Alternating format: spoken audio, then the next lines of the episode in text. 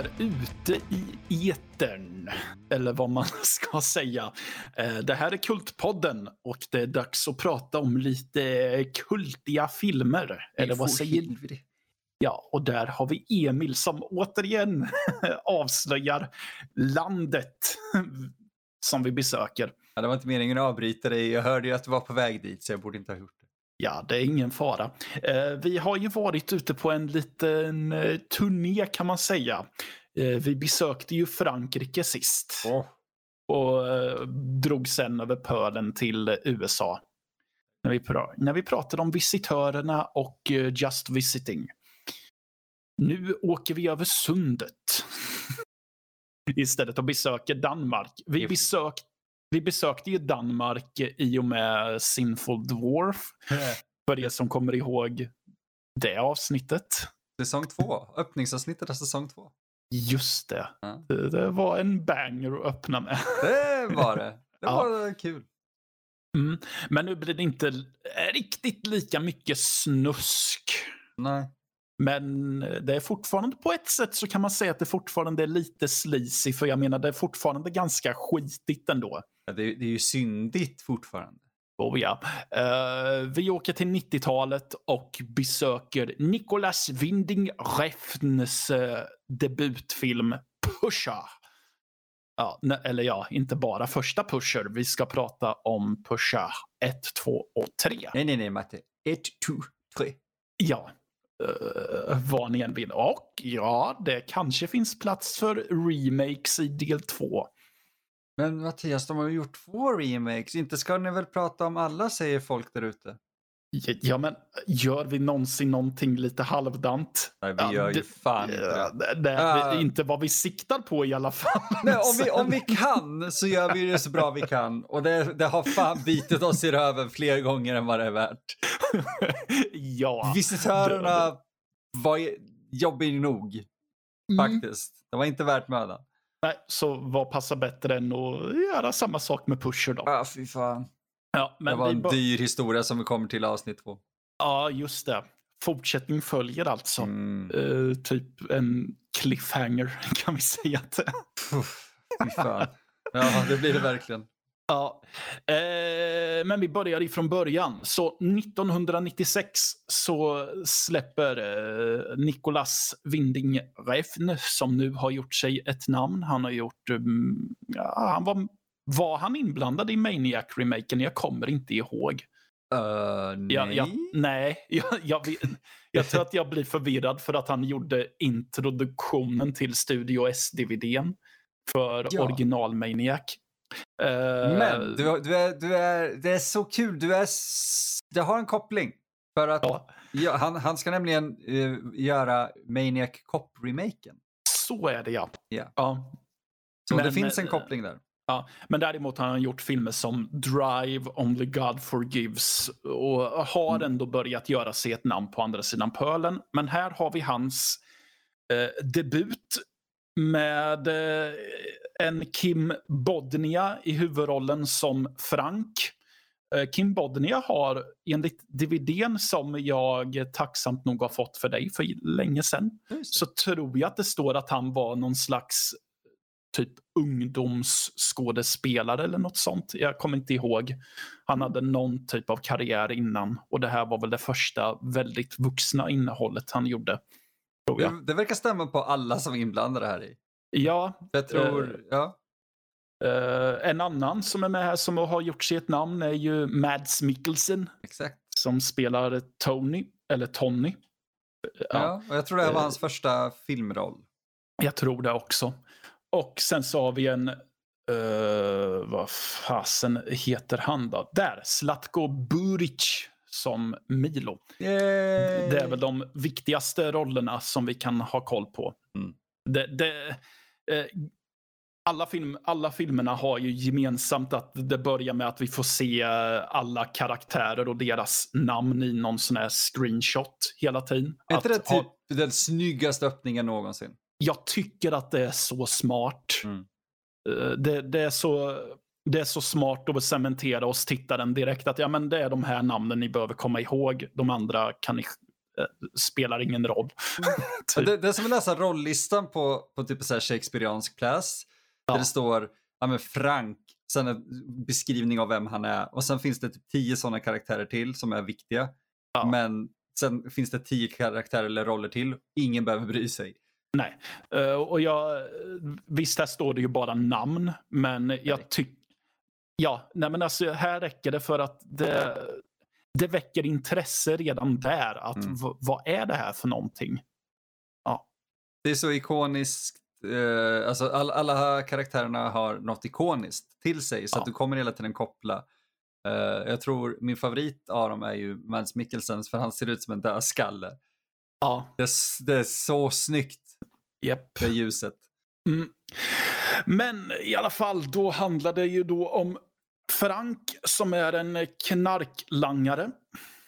Uh, ja, som, ja, han langar knark tillsammans med sin polare Tony.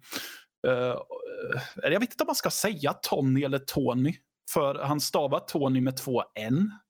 Jag funderar på om det är en sån här dansk, uh, alltså hur man uttalar det i Danmark, så tror jag att ja. han heter Tony. Ja. Tror jag. Så vi, vi säger Tony. Ja, jag säger Tony från och med nu. Yes. Eh, och de, jag måste ju även bryta in, även om jag beskriver handlingen, och säga att jag är ju så fruktansvärt förtjust i eh, Tim Bodnia och Mads Mikkelsens eh, personkemi och ja. deras camaraderie som det heter på engelska. För att jag köper dem som polare rätt av. Tveklöst. Det, ja. det, det, de är så de har de här, alltså verkligen på riktigt din mamma-skämten. Och man ja. märker vart går gränsen lite grann och hur de jävlas hela tiden. Så en, en, det är den enda machoattityden jag vill se för den är så patetisk och de får den att funka. Ja, ja. Um, ja men i alla fall. Det, vi får i stort sett bara se dem och deras vänskap uh, cementeras. Sen uh, kommer en svensk spelad av Peter Andersson, heter han va? Mm. Han och, ni har sett honom i ja. allt? Ja, alltså ni, ni, får, ni får googla på honom så kommer ni säga jaha, det är han.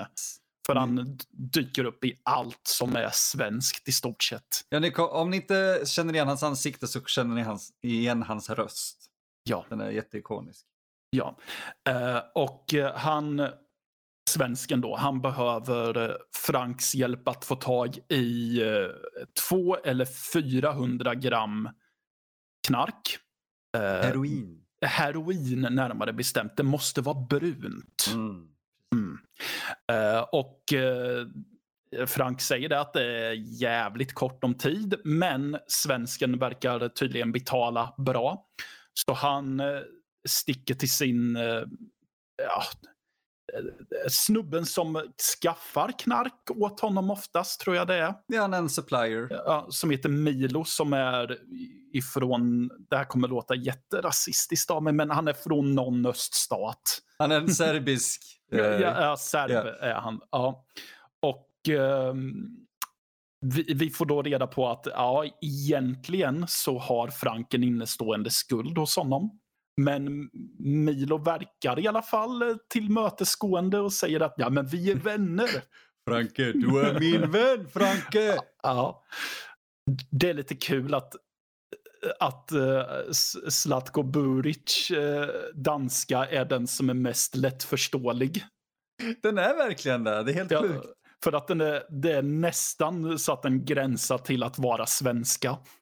Ja men faktiskt, han, han så räknar upp ett recept på, jag kommer inte ihåg vad det var, typ tamalas eller någonting. Ja, precis. Och, och, man hör så här, två koppar mjölk och så, mm. två koppar äh, vatten och två koppar mjöl och du kogar det och man säger, jag, jag förstår honom.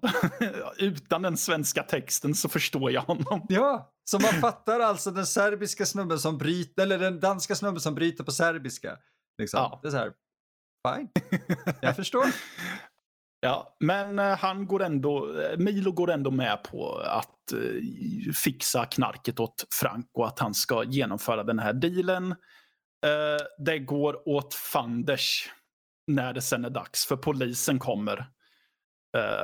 Frank lyckas, ja, han, han blir frisläppt för att han säger ingenting till polisen och de är så här, fuck it, vi skiter i honom. Även om de har försökt att honom att knäckas genom att typ hälla vatten över honom, kasta godis på honom. Det är nog mina favoritbitar. Slentrianmässigt sitter och tuggar på någon form av så här häxvrål eller nej, nötter tror jag att det är. Ja. Så här, ja, kastar lite så här väldigt, man hör så tydligt när de landar på golvet. Det är helt underbart. Ja, jättekul för han den, den danske polisen, han, ser så, han gör det så väldigt mekaniskt och spiteful samtidigt. Så, mm.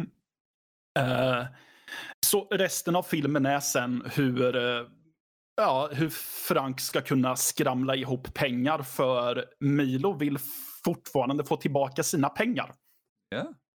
Och uh, så ja, Frank måste typ kavla upp sina ärmar och lite så för att få tillbaka pengarna. Och det är minst sagt lättare sagt än gjort för den, den stackaren.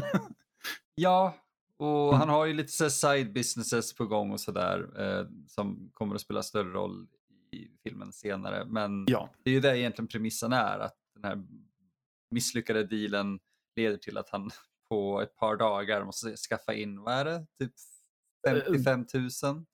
Ja, är det, är det så mycket? Jag trodde att det var typ 35 000 eh, danska kronor eller något jag sånt. Jag tror han, han eh, du, du firar med bullshit! Du firar med bullshit, Kvanke! När han, Milos tror att han eh, blir blåst så eh, vill han ha 20 000 till. Just det, så är det ja. För, på grund av uh, historien. Han ja, precis. Mm. Han, han, är helt ärlig, eh, Franke. Han, mm. han berättar ju... Jag kommer förmodligen säga Franke, förlåt. Han ja, heter ju Frank. det är lugnt. Uh, han berättade ju det här med jag åkte in, jag sa ingenting, men jag blev mm. av med allt. Så, ja. Men uh, Milos går inte på det. Nej. Uh, jag är så väldigt... Jag, jag hintade om det i början om Mads Mikkelsen och Kim Bodnia där. Men mm. jag är så förtjust i skådespelet och regin i den här filmen. Ja, det, det är så bra. Ja, och jag gillar framförallt hur de här öst hur de här serbiska gangstrarna har blivit regisserade i hur de ska vara. Yeah. Som, vi kan ju ta då Milo. Jag gillar att han ändå spelar väldigt behärskat. Mm. han är återhållsam. Han, han, är väldigt återhållsam och han tappar... Och för jag tror att det är så klassiskt egentligen när man spelar en gangsterboss att de ska cementera sin tuffhet i att alltid spela aggressivt och nästan skrika hela tiden. Och enda gången det händer ja. här, ja. då är det allvar. Ja, och då är det ganska långt in i filmen också. Mm. Uh, och då makear det sens att han, alltså det är helt logiskt att han tappar humöret just där. För då blir det så här, för, vilket gör att vi som tittare också får en reaktion i oh shit, nu är det på allvar på riktigt här. Exakt. För han är alltid så...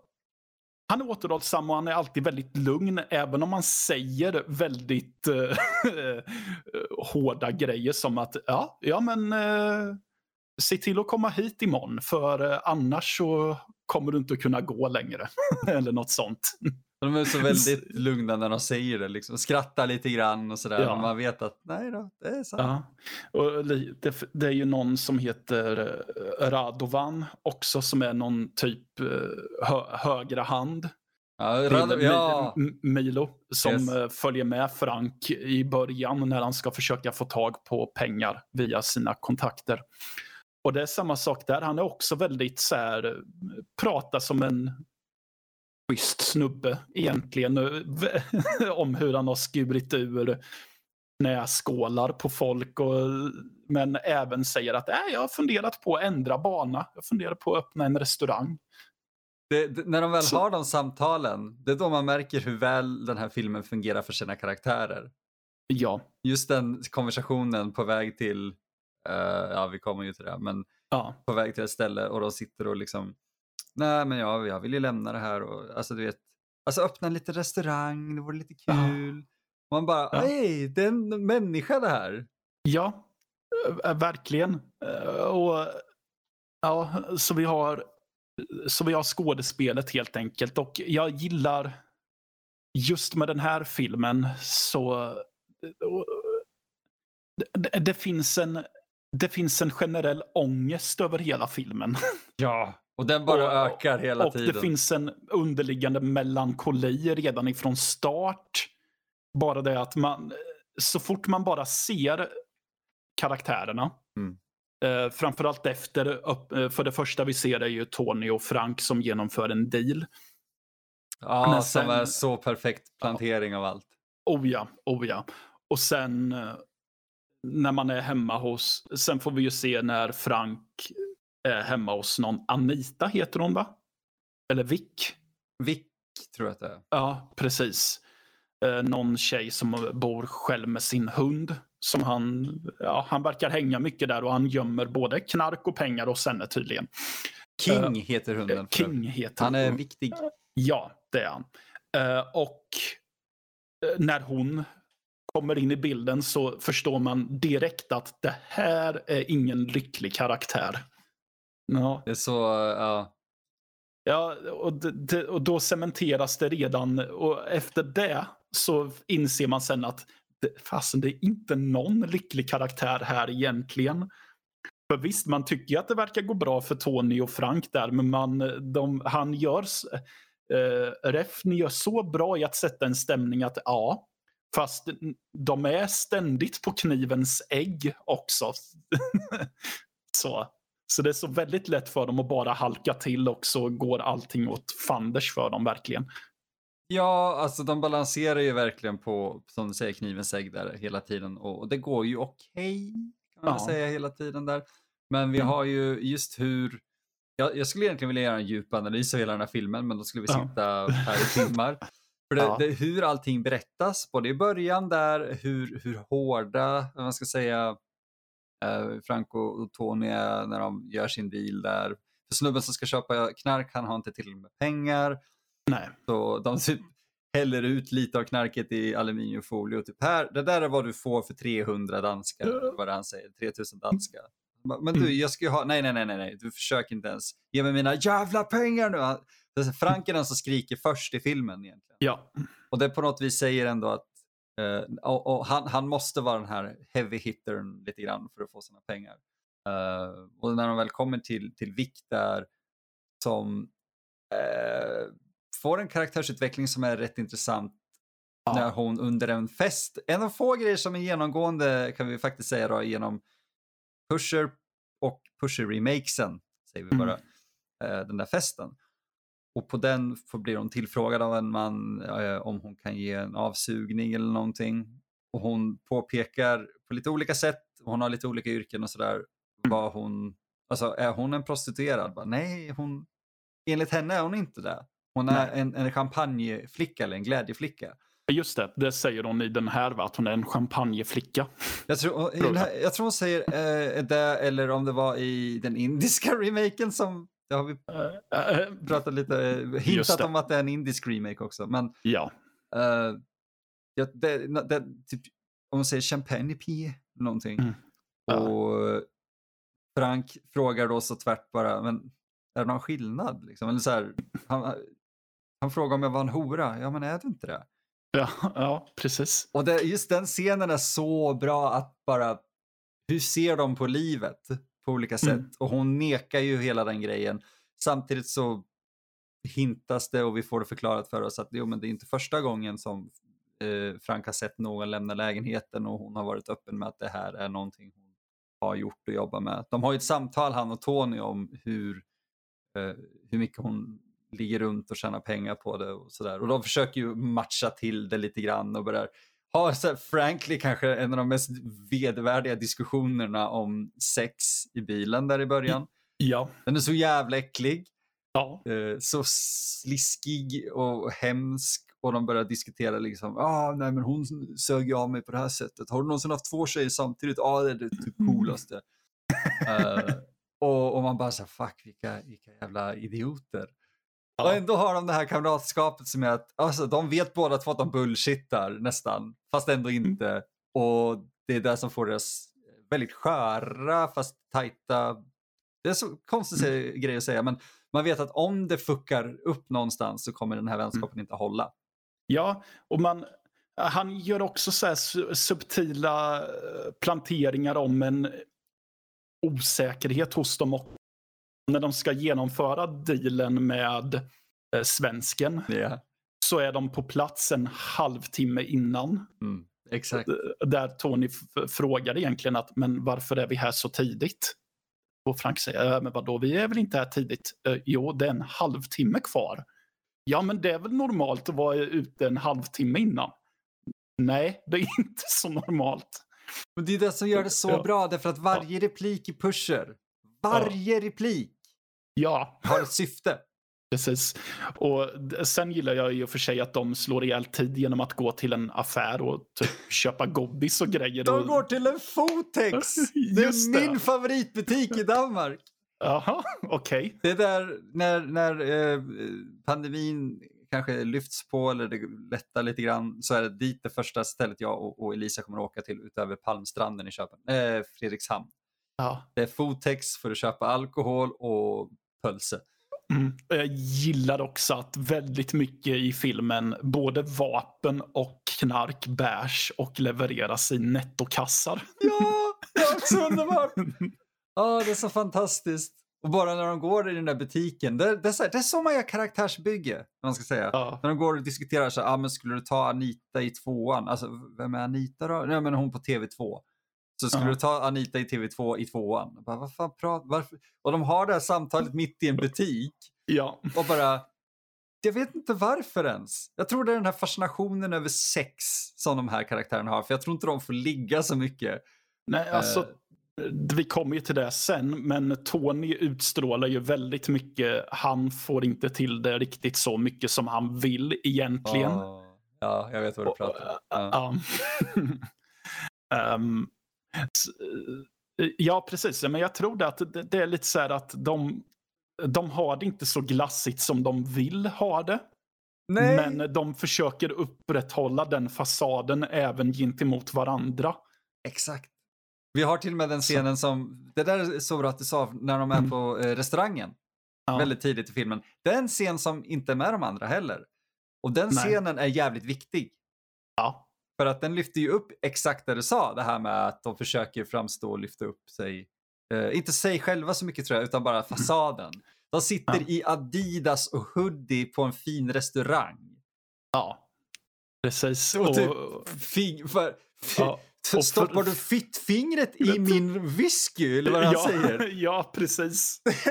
Det är, så, det är så hemskt och så fantastiskt. Ja, f- precis. Ja, det, ja, jag har undrat varför just den scenen inte är med. Ja, För Ja, för det, det- känns som att remakesen ibland fastnar i att de försöker återskapa scener här. mm. Men i Men den här missar- filmen, ja. ja. men alltså, dels så missar de att lägga den här grundmisären som Mm. är. Och de eh, misslyckas också med att få fram det som känns genuint här. Ja, jag, precis. t- och jag tror mycket av det har att göra med att ja, men dels, det, ja, men det är ju 90-tal och det är ju lågbudget. Och jag vet inte vad det är som man har filmat med. Det är 16 mm. Ja, det är det. 16 mm upplåst till 35. Ja, för jag hade nästan eh, kunnat tro att för det, jag skulle kunna tro att det här, ja, men det här är filmat med en bättre DV ungefär. Ja. Hade det, väl, hade det inte varit 90 så hade Ja. jag nog tänkt på det. ja, för det, det, för det är väldigt mycket som känns handhållet även. Ja, allt är handhållet. Ja, ja, det måste det ju vara. Det är ju... Och, eh, så det, det, jag tror att man luras. I, jag tror att han har medvetet gjort det för att man ska nästan luras i att det är en dokumentär. den är ju vi får komma för- ihåg att det är Danmark, det är Dogma. Ja. Ja, jo, så är det ju. Så den är ju filmad på ett väldigt dokumentärfilmsaktigt vis. Vilket gör att jag tycker att det känns mycket mer genuint. Det känns som att vi är där, Mm. lite så. Ja, exakt det här med att han, han måste hela tiden vara så nära med kameran. Gör Ja. att det, det känns klaustrofobiskt, fast inte på ett eh, fysiskt sätt, utan bara det att du är ständigt nära karaktärerna. Till och med i de mest trånga av badrum och konstiga knarkdeals så är kameran där Ja. och, och får med allting. Ja, men som en scen. Det känns ju lite dumt att jämföra med remakes redan nu. Men, ja, lite grann kan vi göra. Ja, men som det finns ju en scen som jag specifikt känner på att den har aldrig samma impact och det är ju en kontakt som, Fredrik, eller som Frank och Radovan åker till. Där det slutar med att Radovan förs försöker ja. övertyga honom att råna en bank. Mm. Den ångesten som mm. finns i eh, den här i danska originalet här kommer jag, inte jag fram. ryser nu. Ja. ja. och sen med tanke på hur den scenen slutar. Oh, den, den klumpen i magen får man inte i remakesen heller. Nej, alltså jag såg remakesen rätt nyligen. Ja. Uh, och jämfört med dig, du såg dem ju i tid. Jag såg ja. den sista remaken idag faktiskt. Okej. Okay. Uh, och, och mm. den, den scenen jag mm. tycker den görs, jag, jag, jag, säger inte vad jag tycker om dem i remakesen än, men den, den, görs aldrig bättre än här i. Och det har Nej. inte ens att göra med att åh, originalet är bättre. Kanske Nej. att man, man kan jämföra och, och känna så här, åh, det här hade kunnat göras bättre. Mm. Jag, jag, tycker att de träffar allt så rätt här i, mm. i både hur, hur Radovan är som är liksom så en enforcer till Milo som bara vill ha sina pengar. Vi känner ja. hur Frank eh, får ångest över det här och särskilt ja. då alltid karaktären i fråga som utsätts för det här. Den, den, den, karaktären blir aldrig så patetisk och sorglig som i originalet. Nej. Och det, det alltså, åh, jag får sån, jag mår så dåligt varje gång han, när jag ser det. Ja. Fan. Ja, den, jag hade ju inte sett den här filmen på skitlänge när vi bestämde. Mm. Och jag hade ju jag hade glömt bort, dels hade jag av någon anledning glömt bort kvaliteten generellt. Mm.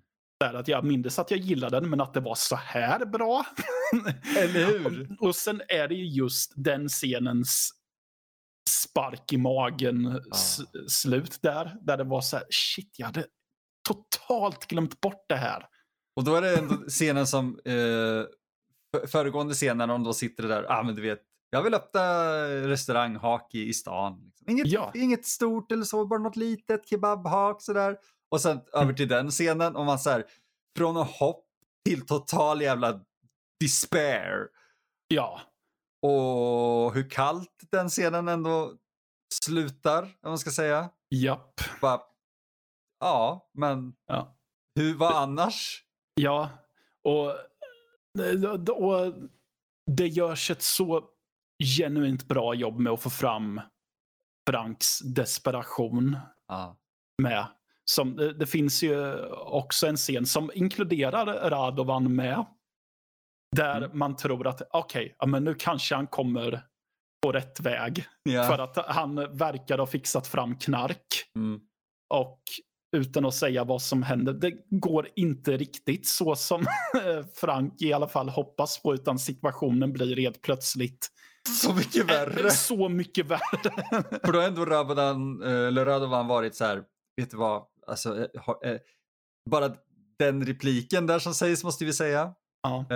Det sitter ett par karaktärer i en bil, Frank är en mm. av dem. Så mm. knackar mm. Radovan på fönstret och sen, mm. är, är, har du blivit helt jävla spritt galen? Bara, nej, ja. är, det någon, är det någon här i bilen som är fritt språngande galen? Nej, mm. nej ingen här. Och, och just han så försöker ge honom en chans och sen händer den här grejen och man bara, ja. ah nej, allt, hopp, allt ja. Frank hoppades på, han har inga vänner kvar. Ja, precis. Och eh, Radovan tvingas ju någonstans bli den här enforcen gentemot Frank. Och han som spelar Radovan, Slavko Labovic, ah. han, får, han, han, får ju fram just hotfull gangster och också ser du vad du tvingar mig till? Jag vill inte göra det här. Ja.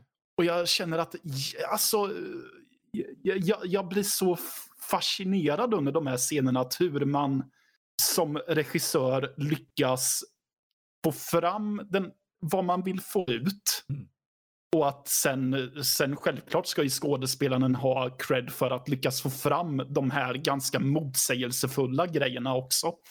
Ja, för det, det Reften gjorde här i som jag tror är, är genial, eller genidraget är att mycket, mycket jobb. med manuset. Det, det, Ja. det här manuset är i princip inte felfritt för det finns lite, inte plot holes så mycket som det är, vad hände med det där då? Ja, ja precis. Men det som är där är så genomarbetat.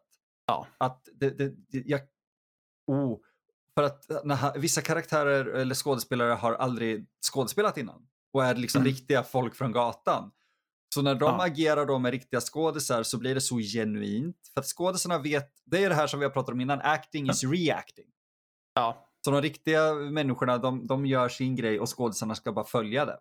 Mm. Och de gör det så väl och jag tror det är på grund av att manuset är så eh, extremt väl utarbetat att bara de har en riktning så vet Mm. de vart de ska gå. Ja. Och det är just Ja. Radovan är eh, typexemplet av att ta någon som ser ut och så här antingen vara den världen, världens mysigaste björn Ja. som även kan slita knäskålar ur dig som man hela tiden pratar om. Ja. Oj, jöss. Ja. Ja. Kan vi bara, det slog mig nu, kan vi bara ge en, en, en fin jävla eloge till temamusiken? Äh, Ja. Det har inlett det här Mm. avsnittet, det kan jag ju säga. Okej. För att Mm. fan vad vi behöver använda den. Ja. Jag tycker, ja. Jag hade glömt bort soundtracket också i den här. Eh, Ja, s- Både den, den gjorda musiken och även de tagna låtarna Yes. passar så jäkla bra in i vad den här filmen vill få fram. Ja, och fångar eran. Ja, Det, för det, det tänkte jag faktiskt på med en av de andra filmerna också, att det, det Ja. fångade verkligen så här bara, här, nu fattar jag exakt vart och när vi är. ja, Så wow, jag är, mm, liten, liten eloge. ja, ja, ja, ja. Jag sitter mest bara och tänker att eh, jag skulle lätt kunna spendera två timmar i att bara prata om den här filmen.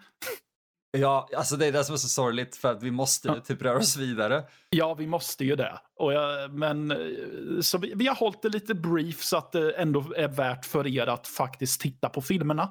Ja. Så vi, det är därför vi medvetet inte har beskrivit scener allt för mycket i detalj och så. Nej, bara några sådana här ja, men, Ja. Toppscener som vi tycker om. Uh, tredje Ja. akten i den här filmen är jävligt jobbig Ja, Eh. det är den. på helt rätt sätt. Ja, den är intensiv och jobbig. Ah, man får ångest av den. Uh, Ja. tve, tveklöst värd att, att se. Vi kommer, Ja. när vi kommer till tvåan så Ja, kommer vi behöva spoila lite av en grej. Eller gör vi det? ja, ja kanske. Mm. Ja. Vi, vi får se om vi kan Ja. ta oss runt det, men ja. Ja, men innan vi går över till tvåan så måste vi ju såklart av, avhandla. Emil, rekommenderar du den här filmen? Alltså, för fan. Av, av svensk, inte av svensk, av nordisk och skandinavisk film så är det här kanske toppskiktet av så här debutgrejer. Eh, det är även, vill bara påpeka att Refnen var en av de första att säga nej till den danska filmskolan och istället ta pengarna och göra sin debutfilm. Så jävla rätt. Det är så jävla rätt. Uh, ja. Jag, jag älskar när folk gör sånt och här slog det helt rätt. Mm. Så, Eh, ja. ja, eh. se den här, för guds skull. ja, alltså jag eh, hoppar in och genast säger så här. Ja, jag rekommenderar också den här. Jag skulle nog vilja säga att av alla filmer vi har sett i den här podden så är det här nog min favorit hittills. Ja, Det, är här är här. nog bästa filmen vi har sett till podden. hands down. Ja. Med en klås, men vi kommer till den. Eh, ja. Det, ja. Eh, ni, ni kan inte få mycket bättre skandinavisk film än, än första, nej. eller en Och, pusher. Ja. ja. och sen, åh just det. det, det får jag inte glömma. Vad dricker man lämpligast till Det, den här, här? det här får jag göra en liten shoutout till Patrik Brander. Det här är nämligen hans lite, eh, om jag nu förstod det rätt, favoritsegment. Jaha. Mm. Mm. Eh, och va, ja, vet, vet du, det vore skam Mattias. Vad är det man Mm. dricker till det här? Jo, Tuborg. För att man blir, det, det är billigare och man blir full snabbare på det. Ja. det. För er som inte förstår, det är ett citat från filmen. Ja, precis. Så det måste vara en Tuborg. Ja, alltså. Jag hade tänkt och funderat på om jag skulle hitta något billigare än Tuborg, men ja, jag, jag har faktiskt gått och funderat på just eh, danska trilogin Oh. och, och just det här segmentet in mind. Ja. Och jag har ju, så jag hade bestämt mig för att ja, men jag vill även kombinera med mat. Så här har vi en klassisk röd pölse med eh, alla tillbehör. Rostad lök, gurka, whatever, remoulad, senap. Åh. Och en grön Tuborg.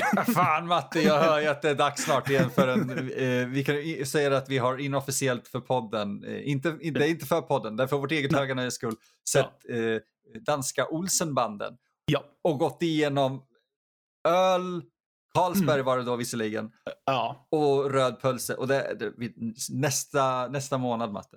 ja, då eh, fortsätter vi. Jajamän, vi har Ja. ett par filmer kvar. Ja, ja, det har vi.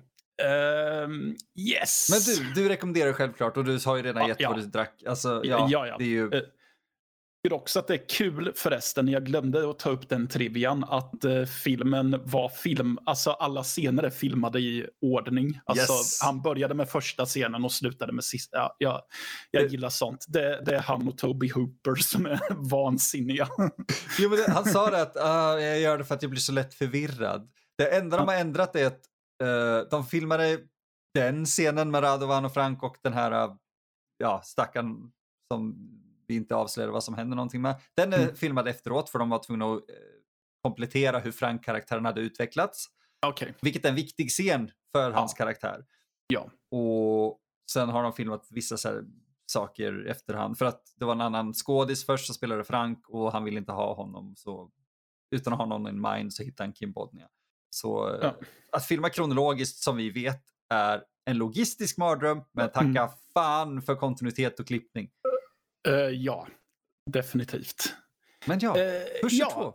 ja, då hoppar vi ända fram till 2004. Mm. Och vad jag skulle kalla den bästa av både, inte bara Pusher-filmerna utan av skandinavisk eh, debut, eller inte debut, men skandinavisk film kanske. Ja, jag är nog ganska villig att hålla med där.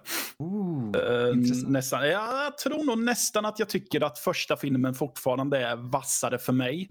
Den är vassare. Ja, Alltså, men, mm. men den här är bra jäkla nära också. Ja, det där, jag, eh, så många år. På riktigt Matte, det var inte förrän Mm. nu som jag Mm. väl bestämde mig. Vilken tycker jag bäst om? Okej. Eller vilken är kanske den mer solida filmen? Mm. Eh, Den jag tycker bäst om får jag nog säga Mm. är nog första för sin lite mer ruffa kvalitet. Ja. Men den som är mer välslipad och som jag personligen kan relatera mer till Mm. är Pusher 2. Ja.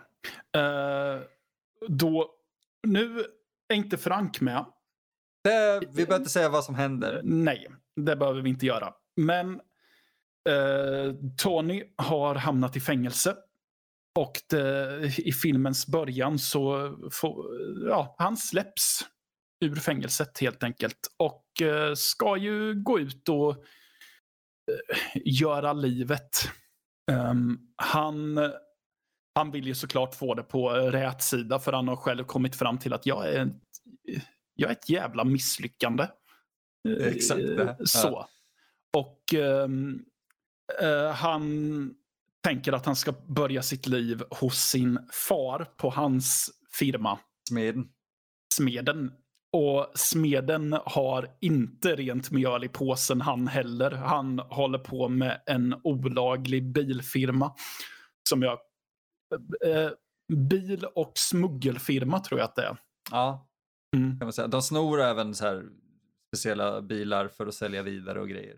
Ja, precis. De har, de har ju en, en verkstad och de har lite, lite legit business, men det är inte där Mm. de stora pengarna kommer in.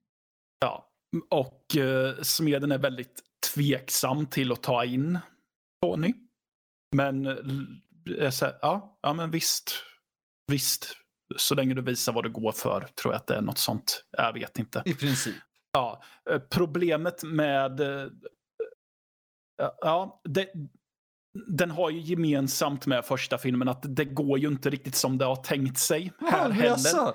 Ja, här i, i första filmen är det ju väldigt mycket att det är en snubbe som ger sig ut på alldeles för djupt vatten. Mm. Eller hamnar på alldeles för djupt vatten. Här är, jag känner att hindret i, to, i Tonys resa, det är inte bara det kommer jag på nu, men ett stort hinder för Tony är Tony själv. Tveklöst. För han är en fuck up. Ja, ja. han, vilket är så här, han måste ha kommit in i det här med att langa knark och så ganska tidigt i sitt vuxna liv. För han är nästintill klippt oduglig på allt annat. Yes. Vilket är, det, det, är så sorgligt. Han, ja. han var inte bra på äh, knarkgrejerna heller. Nej. Han, han var bättre på det. Ja, och det här kunde, skulle man ju kunna ha. Man hade kunnat få det här till en komisk eh, comic relief-grej. Att titta, nu fuckar han upp det igen. Men här gör de ju det till att den här underliggande ångesten bara växer och växer. Och eh, här känner jag inte att det levereras såna här gut punches när, när scenerna är slut. Utan här kan det börja med att det blir ett slag i magen som han snor en Ferrari vid ett tillfälle. Ja, och redan när han snor den så blir det typ så, nej, nej, alltså nej, bara in. vad, vad gör du? Och han ser så, man ser att han verkligen han vill bevisa sig. Ja, och när han kommer till eh, den här den här bilverkstan så är det just det som de andra säger att vad fan har du gjort? Vi kan inte göra något med den här. Men han, han ja, exakt. Och han är så här, ja men vadå, ni kan väl sälja vidare den? Ja men förstår ja. du inte att den här har ju förmodligen en chip och är spårad redan? Ja. Och man ser på honom så här, häm, hämta, hämta smeden, hämta pappa, han måste se ja. hur duktig jag är. Ja. Och, och man sitter där och bara, nej men gubben, ja. nej. Du ja. försökte att inte vara sån här och så gör du ännu mer fel. Ja, och jag tror väl att det är då när smeden kommer in i just själva verkstadsrummet att det första han gör är att ta typ en, ett järnrör eller en kofot. Han skickar iväg sin nya son, kan vi väl ja. kalla det, eh, som är så ett litet barn och, och, så. Och sen tar han, ja, ett typ ja. järnrör eller en kofot och börjar jaga. ja. Sakta jaga Tony. Ja, precis. Uh. Han går, jag för mig att han går runt med det yeah. och typ markerar vad han tänker göra. Eller så. Kallar honom typ jävla idiot hela tiden. Och, ja. Precis. Och det, men det är inte bara här. Det är ju också att han har, Tony har ju ett, en tjej eller något sånt. Någon som han har haft ihop det med som har fått ett barn nyligen. Och hon hävdar strångt att det är Tonys barn. Mm.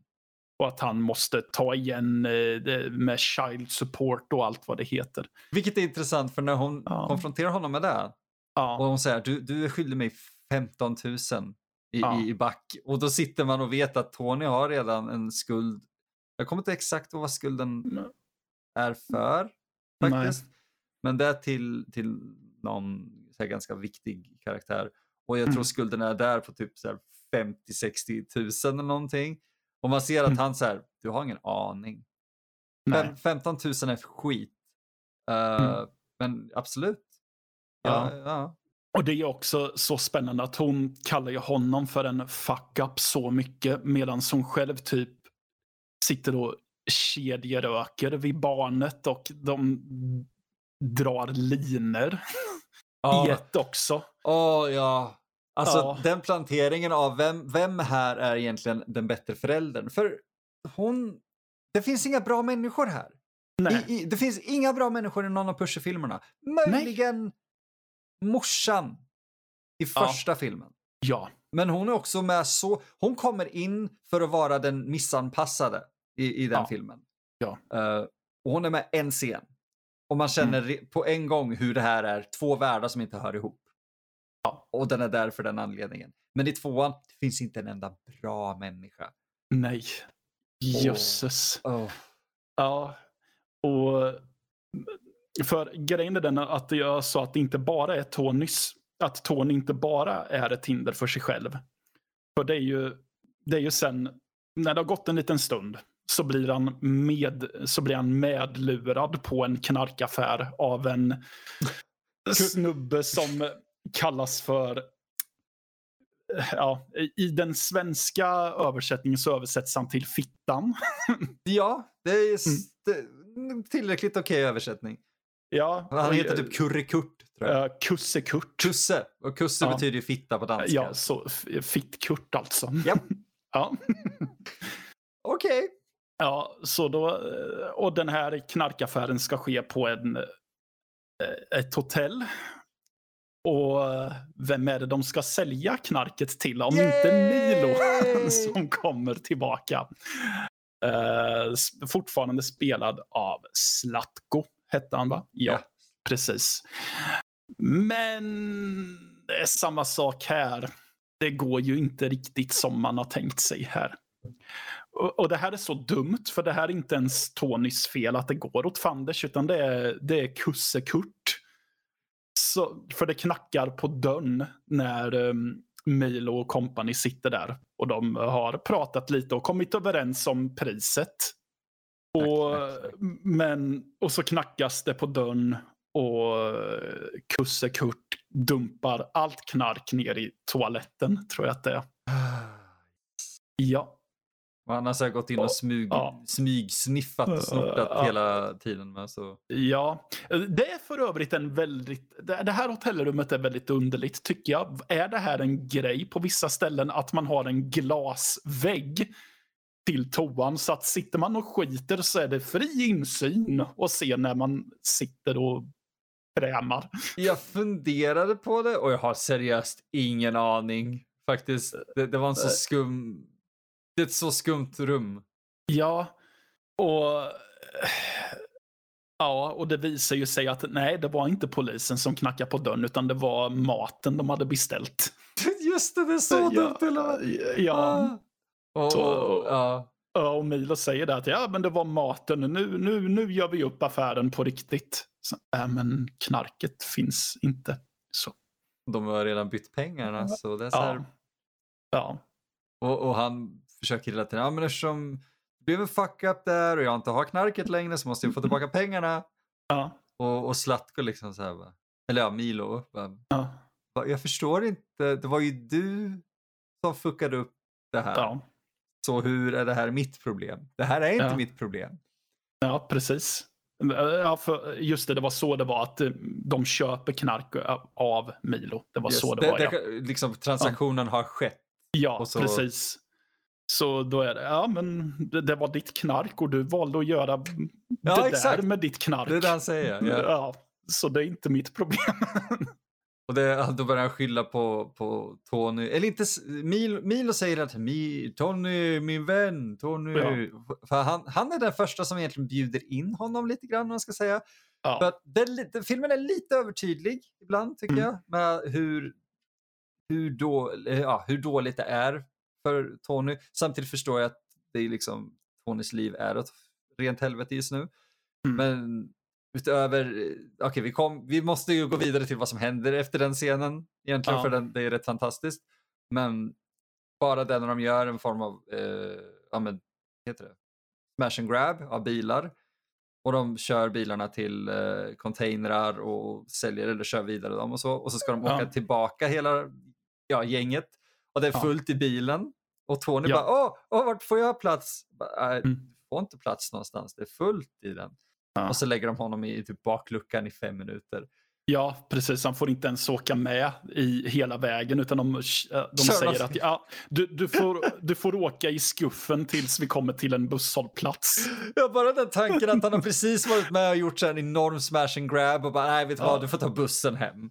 Ja, och det är inte ens han som gör bort sig under stöten. Nej, Utan det, det, det är en av de andra medlemmarna som blir påkörd av en tant. Ah, den, så, den, är, den är så bra den scenen.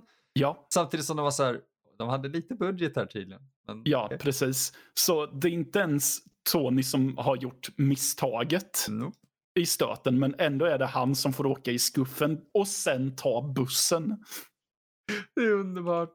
Och, ja, och likadant med den här dåliga dealen, att det är han som skuldbeläggs av Kusse Kurt. Just det.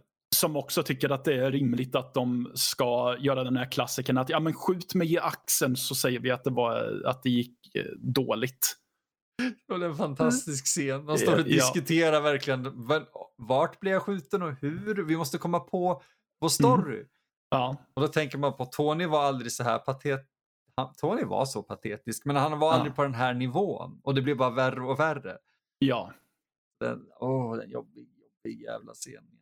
Den är kul, men scenens innebörd är jobbig. precis.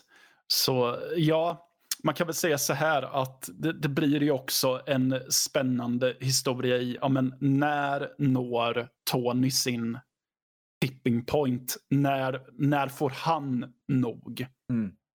Ja. För han är väldigt, chill är fel ord, men han, han försöker. Han ja. försöker att vara en så bra människa han kan och, och så ja. bra han, han vet. Ja. Men jag vill inte att vi ska avslöja egentligen något av mm. ödena som sker. Nej. För det är för, för bra. Ja. Uh, men, men det tippar över. Ja, det gör det. Så in i helvete.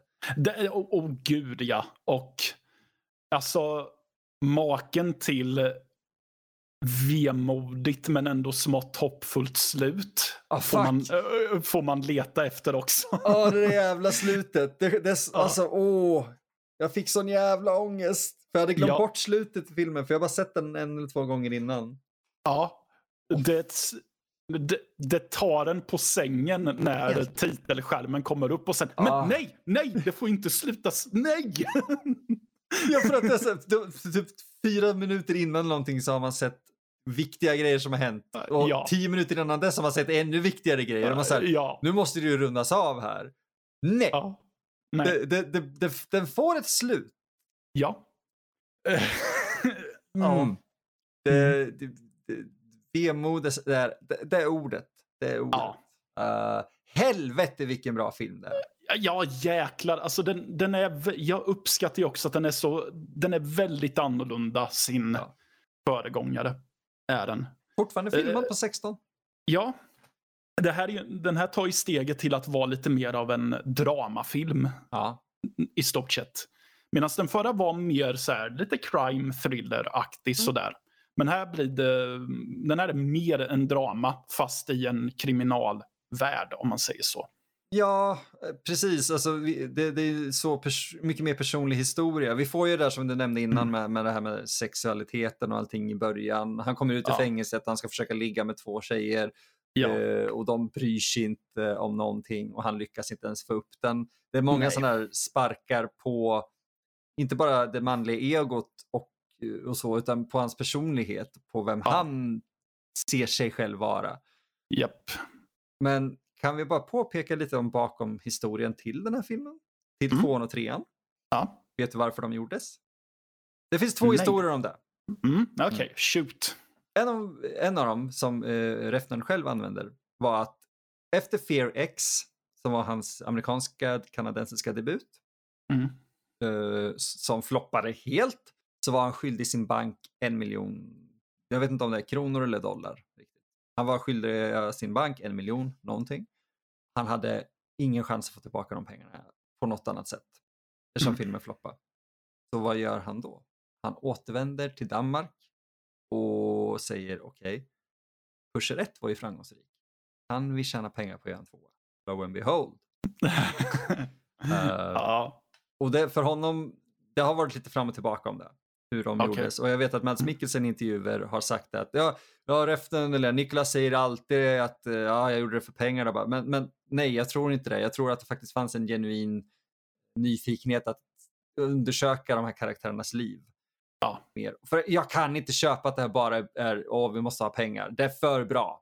Ja, alltså det är för mycket passion lagt i det här bara för att det ska försöka bli en kassako i ja. hopp om att, ja.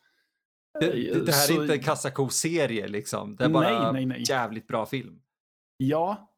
Eh, ja, så jag är nog, jag är nog mer på Mats mm. spår där.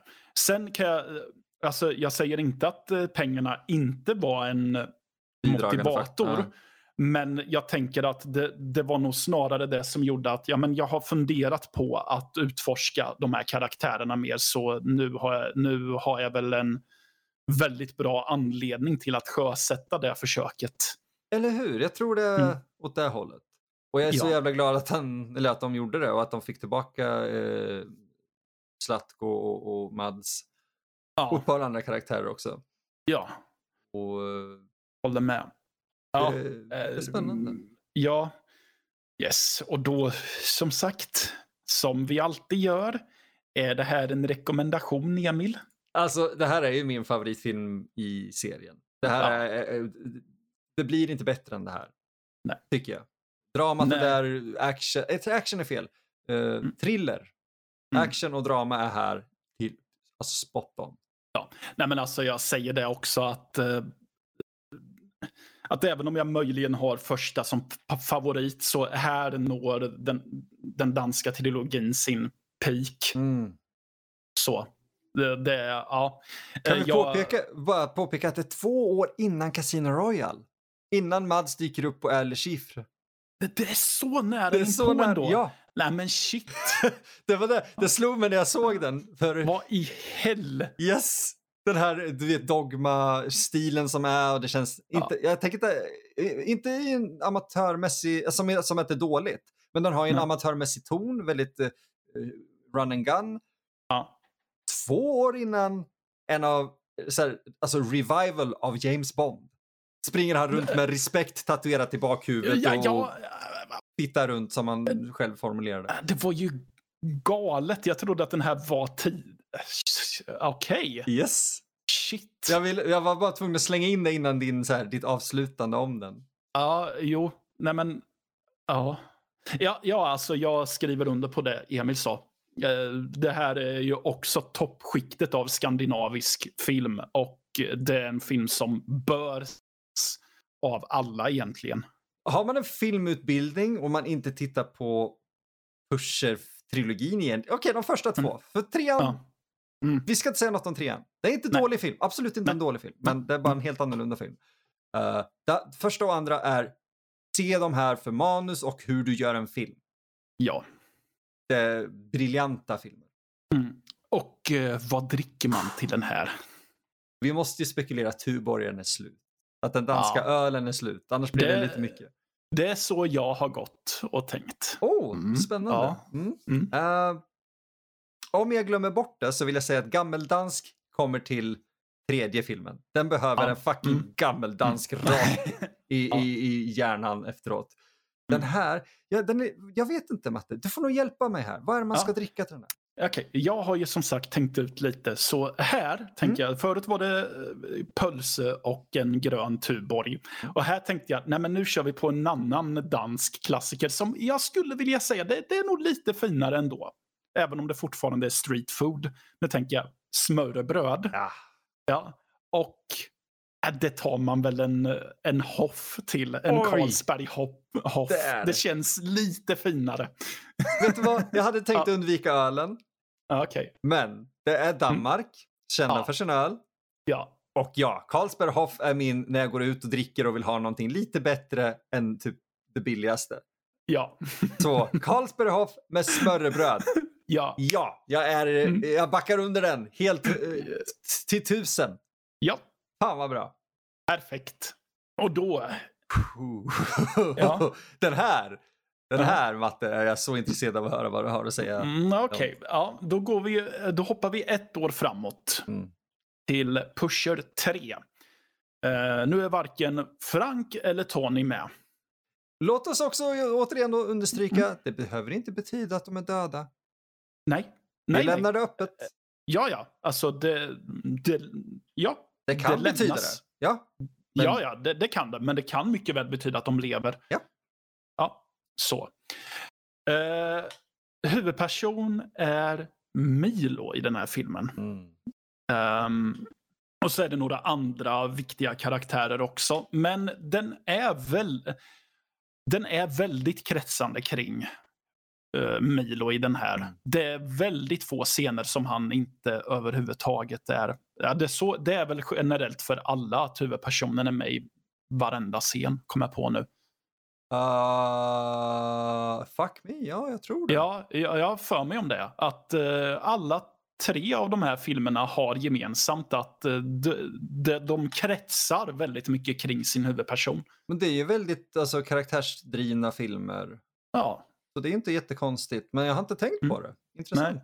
nej men precis. Och här är det ju då att eh, ja, men vi- får se lite mer av att ja, men han driver den här tveksamma eh, businessen. Och, eller verksamhet säger man ju då. Ja. Eh, men han försöker också vara en familjeman, vilket cementeras i form av att hans eh, dotter fyller år. Ja, just det. Uh, hon, hon, fyller 25 mm. och, han, uh, och då ska det vara en uh, stor baluns till fest. De har hyrt en lokal och de har en, en festfixare där. Och då ska ju Milo, han har tagit på sig att ja, men jag lagar all maten. Ja. gör jag. Så. Så han, han, har, han har en passion för att laga mat men han kanske inte är den bästa på att göra det får vi reda på nej, i första. Vilket är en plot point i den här. För han lagar, han ska, eh, vad jag förstår som huvud, eh, huvud, själva huvudrätten, alltså eh, det som ska vara höjdpunkten, det är någonting som heter sarma, tror jag det är. Ja, just det. Och det, det är en typ en serbisk kåldolme. Mm. Eh, mer eller mindre. De, de, de, har, de, har, de har den inte inslagen i eh, spetskål eller vitkål utan de har något annat blad tror jag. Mm. Mm. Men i alla fall. Eh, vi får också se honom gå på eh, typ anonyma alkoholister fast för narkomaner. Ja, jag tror det är anonyma narkomaner. Då. Ja. ja, precis. Eh, så han försöker ju dessutom att inte knarka. Pusha bort den menar du? Ja, oh. precis. Och då... eh, det blir ju stress deluxe för, för honom. Ja, den är fantastisk. Ja. ja, för han, hans underleverantörer försöker fucka honom. Han blir, eller han blir väldigt paranoid över att de försöker fucka honom. Mm. För att de försöker sig på dumma eh, deals och de eh, kanske inte är ärliga med hur mycket pengar som man ska få av kakan. Och sen så har han ju sin eh, dotters födelsedagsfest kombinerat med då att när det blir stressigt att inte försöka knarka. Exakt. Ja. Han, han försöker egentligen hålla sig relevant Eh, för, för, jag kommer inte ihåg vad det var det beskrevs, men det beskrevs så väl. För han tillhör mm. ju, uh, det är alltså som det beskrevs och som är ganska korrekt, för att de mm. gjorde bra efterforskning om det. Det är ju att uh, Milo är ju en, om det är första generations uh, så här gangsterinvandrare, man ska säga. Det är liksom ja. den generationen av, av pushers. Och nu håller han på att bytas ut av den andra vågen av just typ öststats ja. uh, pushers, eller man ska säga. Det, det är en mm. stor jävla plot point i hela grejen och de pratar om oh, det på ja. det här viset. Ja. Uh, så medan han då, som Matte sa, försöker mm. hålla livet i schack och sparka den här vanan, ja. så kommer det här livet han försöker att lämna och mm. knackar på och gör sig jävligt påminn. Ja, det gör ju det för att det blir att han han, det verkar som att han behöver göra sig lite mer relevant. Mm. För att om jag förstod det rätt så han har ju hållit på med att deala heroin mer. Och nu börjar det bli mer modernt med ecstasy och lite tyngre grejer. Jag skulle nog argumentera att heroin är tyngre än ecstasy, eh, men ja, det är en annan klientel. Eh, ja, jo, eh, kanske är det.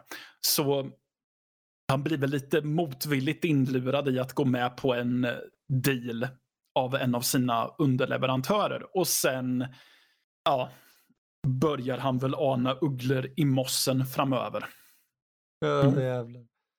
Det, ja. ja. Det är en jävla häftig plotline. Egentligen. Ja, det, det, det, är det egentligen. Okej. Okay. Det är inte en dålig film det här. Långt ifrån. Fortfarande topp.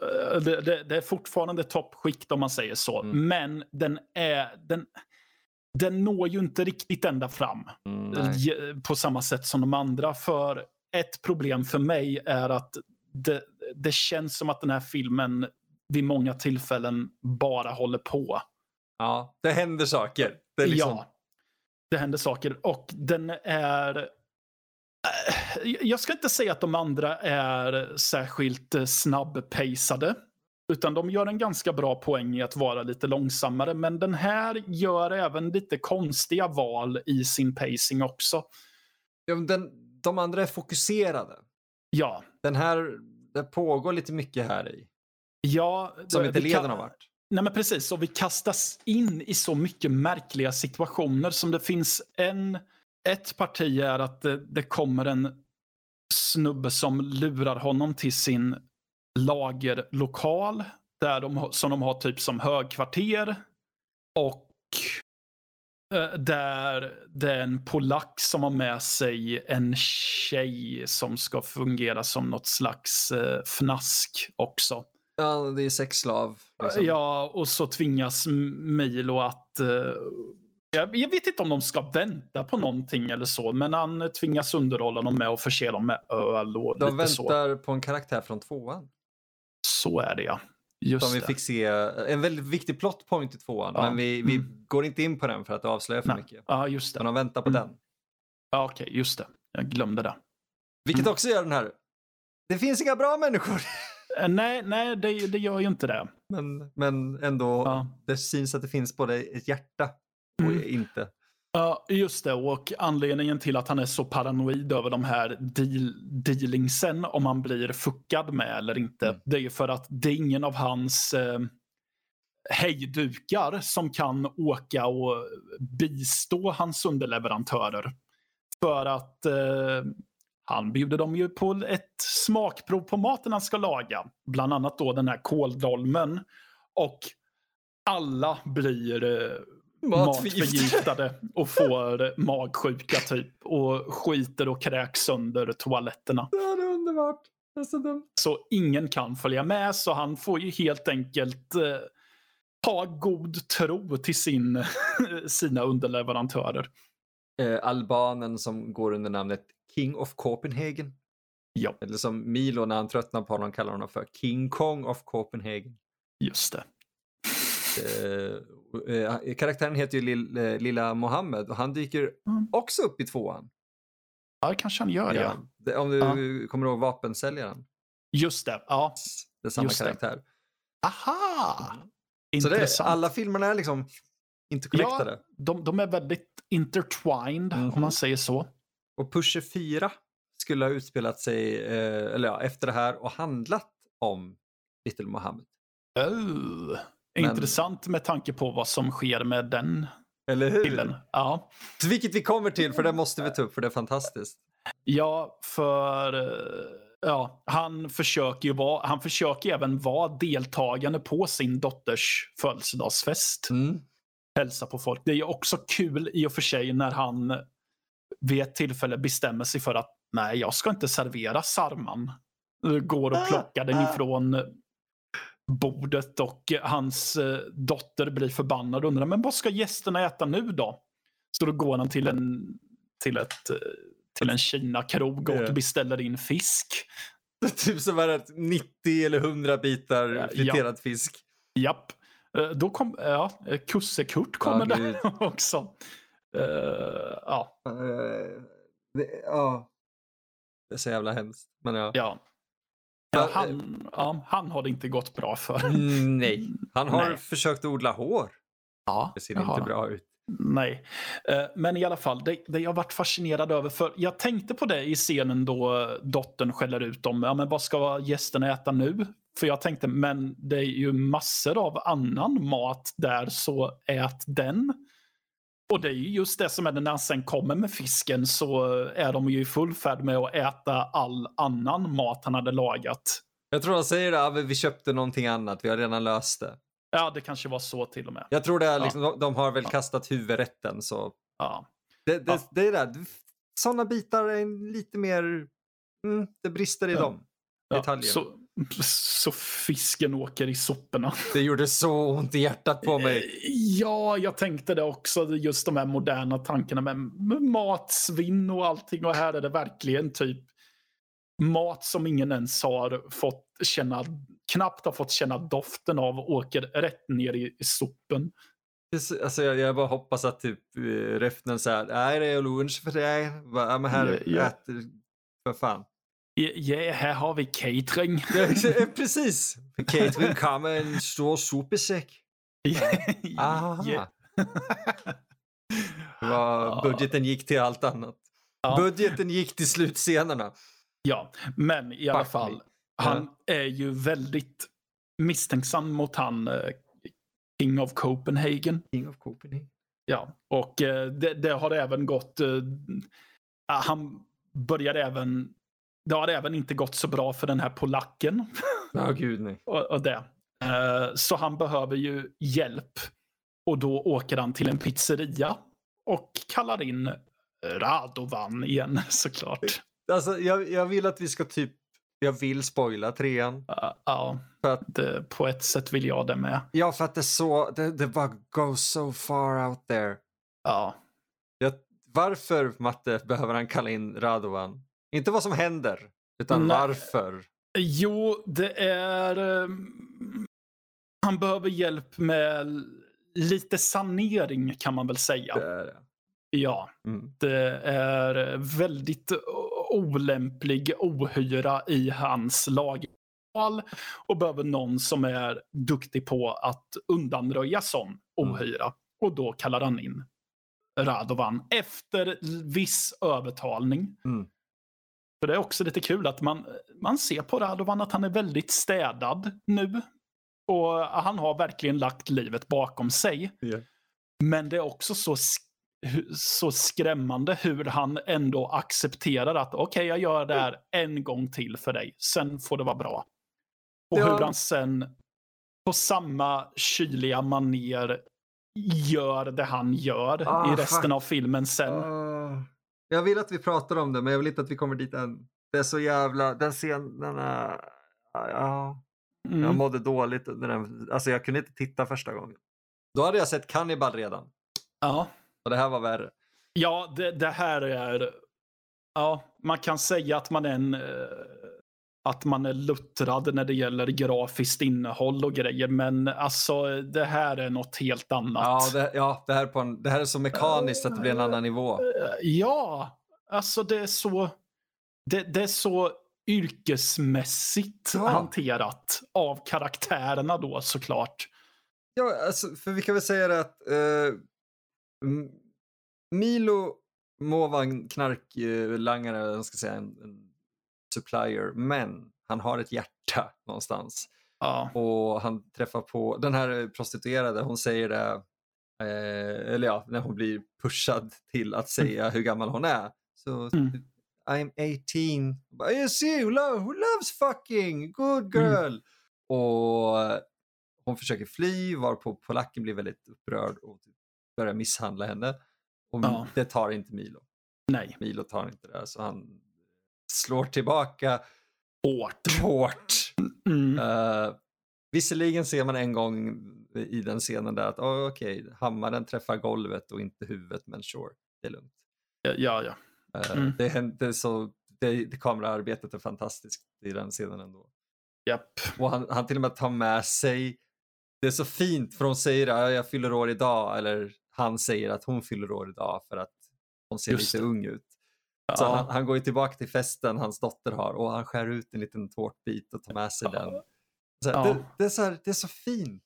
Ja, och sen så blir det ju jättejobbigt i alla fall för att den här polacken säger nej, nej, den där ska du inte äta, du blir fet. Just det, han förstör allting. Man ja. ser att hon lyser upp lite grann och bara, ja. akta dig, du kan bli fet. Och bara, ja.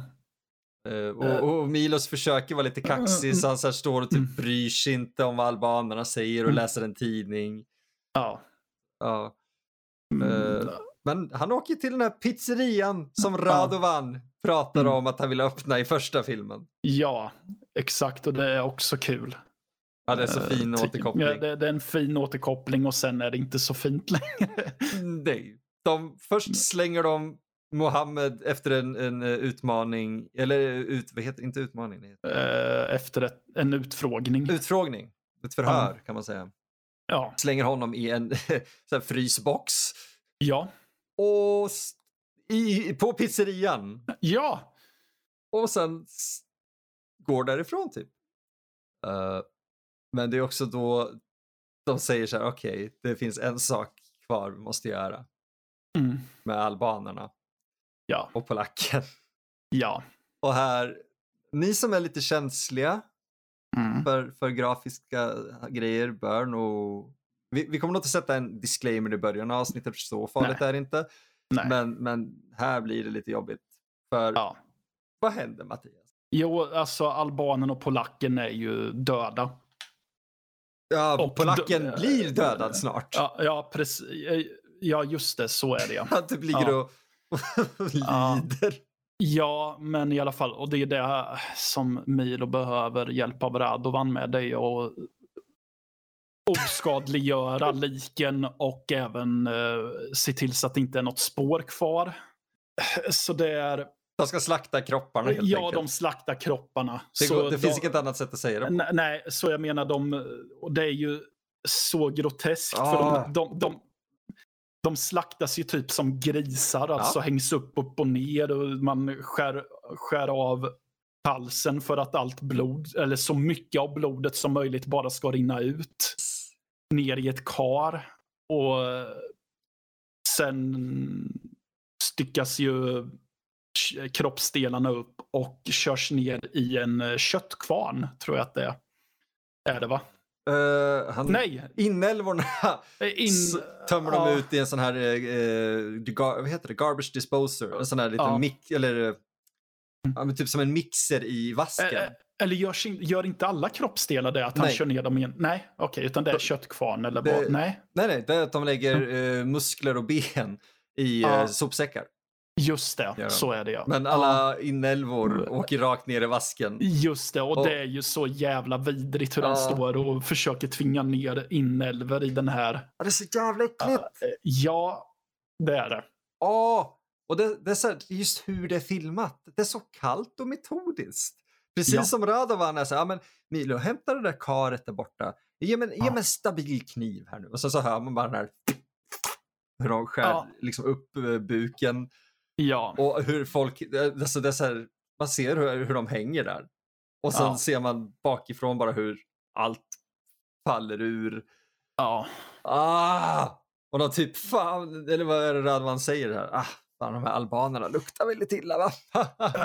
Eh, Ja, Åh Ja. nej. Och då, ja, ja, ja, men alltså det är ju det som är eh, som många ska ta med sig. Att det bästa sättet att sätta än mer obehag i redan obehagliga situationer, det är att ja, men, det är att slänga in vardagssnack. ja.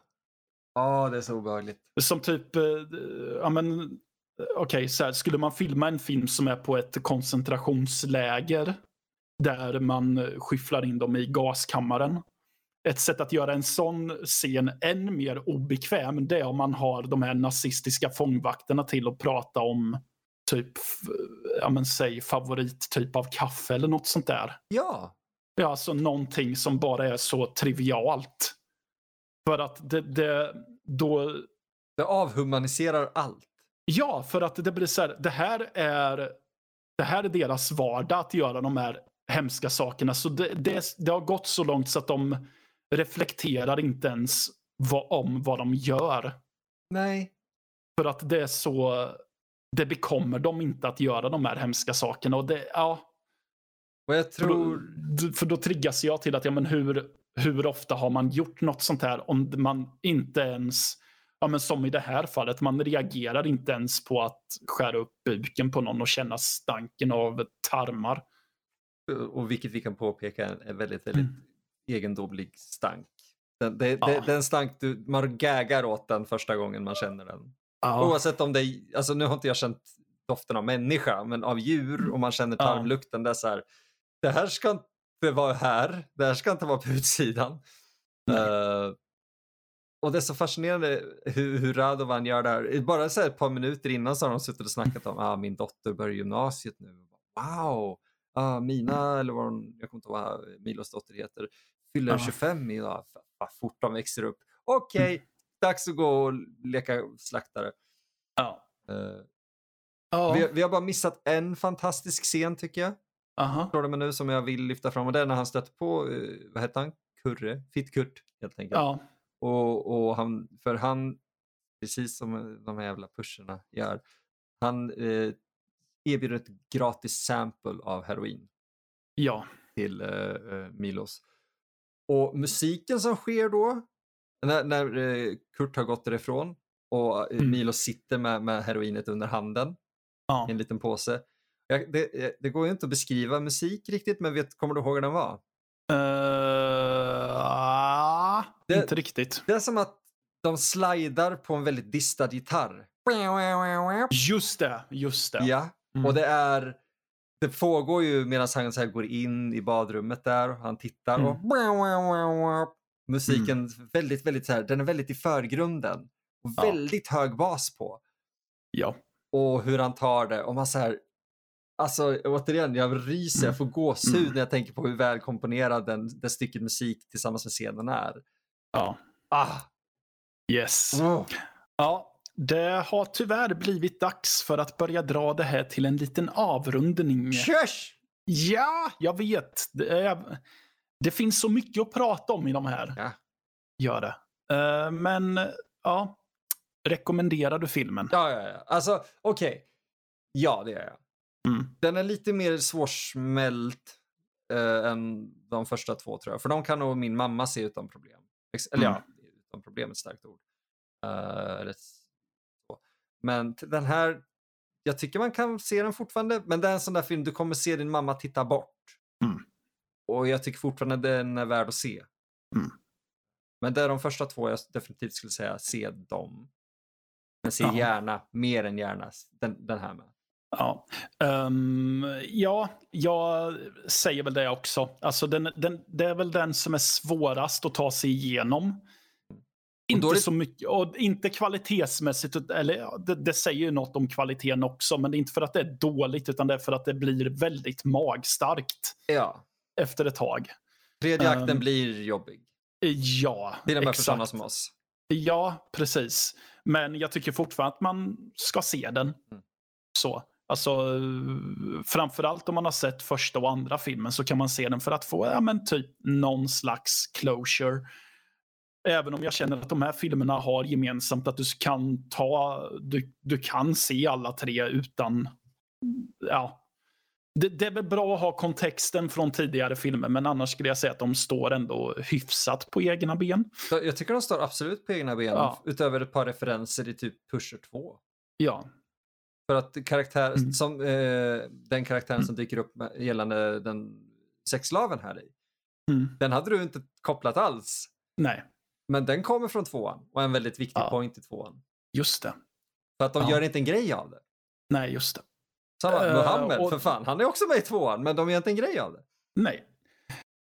Ja, men då så. Uh, vad dricker man till den här då? Gammeldansk. Du, gammeldansk har du ju sagt. Det, det, det, om jag ska säga någonting man ska äta. Alltså under tredje akten kände jag jag vill bara ha en mysig liten påse Haribo. Att det är danskt och jag vill ha något litet gulligt och sött att tugga på. Mm. Jag vill fan inte ha, okej okay, det är ju gelatin i men jag vill fan inte ha kött.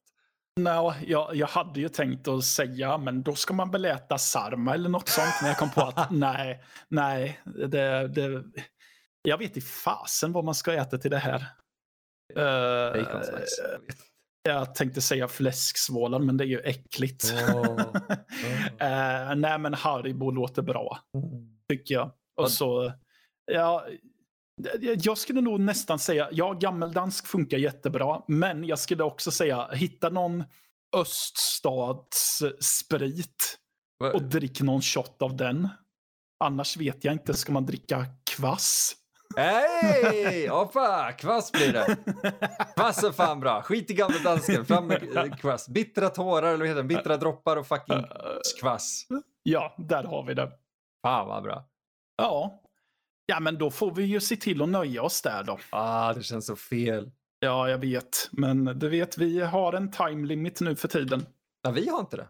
Nej, har vi inte? Nej, du och jag har ingen time limit. Men vad fan. ja, ja, men nu, nu har jag ju inlett en avrundning så då får jag väl det. löpa linan ut. Och vi har väl pratat så mycket som är bekvämt att prata om filmerna. Vill ni ha en tre timmars analys så mm. säg till så gör vi den. Ja. Men som vanligt så ber vi er att, uh, uh, ja, vad, vad, brukar vi säga? Jo, hoppa in på våra sociala medier. Vi heter eh, uh, nordliv.se på Instagram och Twitter. Nördliv såklart på Facebook. Uh, hör av er till, till oss via mail om det är önskemål, klagomål, vad det må hända vara på Antingen Mattias eller Emil at nordlivpodcast.se eller info at nordlivpodcast.se om ni vill gå direkt till redaktörerna. Uh, och nu för tiden får ju jag ta del av den mejlen också förvisso. ja. Uh, vill ni stalka Emil och mig så är det att Indieemil eller att Rostigsked på Instagram. Ni får gärna glida in på iTunes eller Apple heter det väl? iTunes. Eh, ge oss en recension så blir vi glada. Ni får gärna hoppa in på våran Discord. Det hittar ni via hemsidan nordlivpodcast.se och ni får hemskt gärna bli Patreons där ni får ja, en liten slant få tillgång till extra material. Ja, gud vad vi har extra material. Ja. Det är och, ja, och både Patreon och Discord hittar ni på hemsidan. Eh, som sagt, nordlivpodcast.se. Och med det sagt så ses vi om två veckor och då blir det mera pusher. Yeah! Ha det bra så länge så hör ni oss sen. Det gör ni. Hej då! Hej då!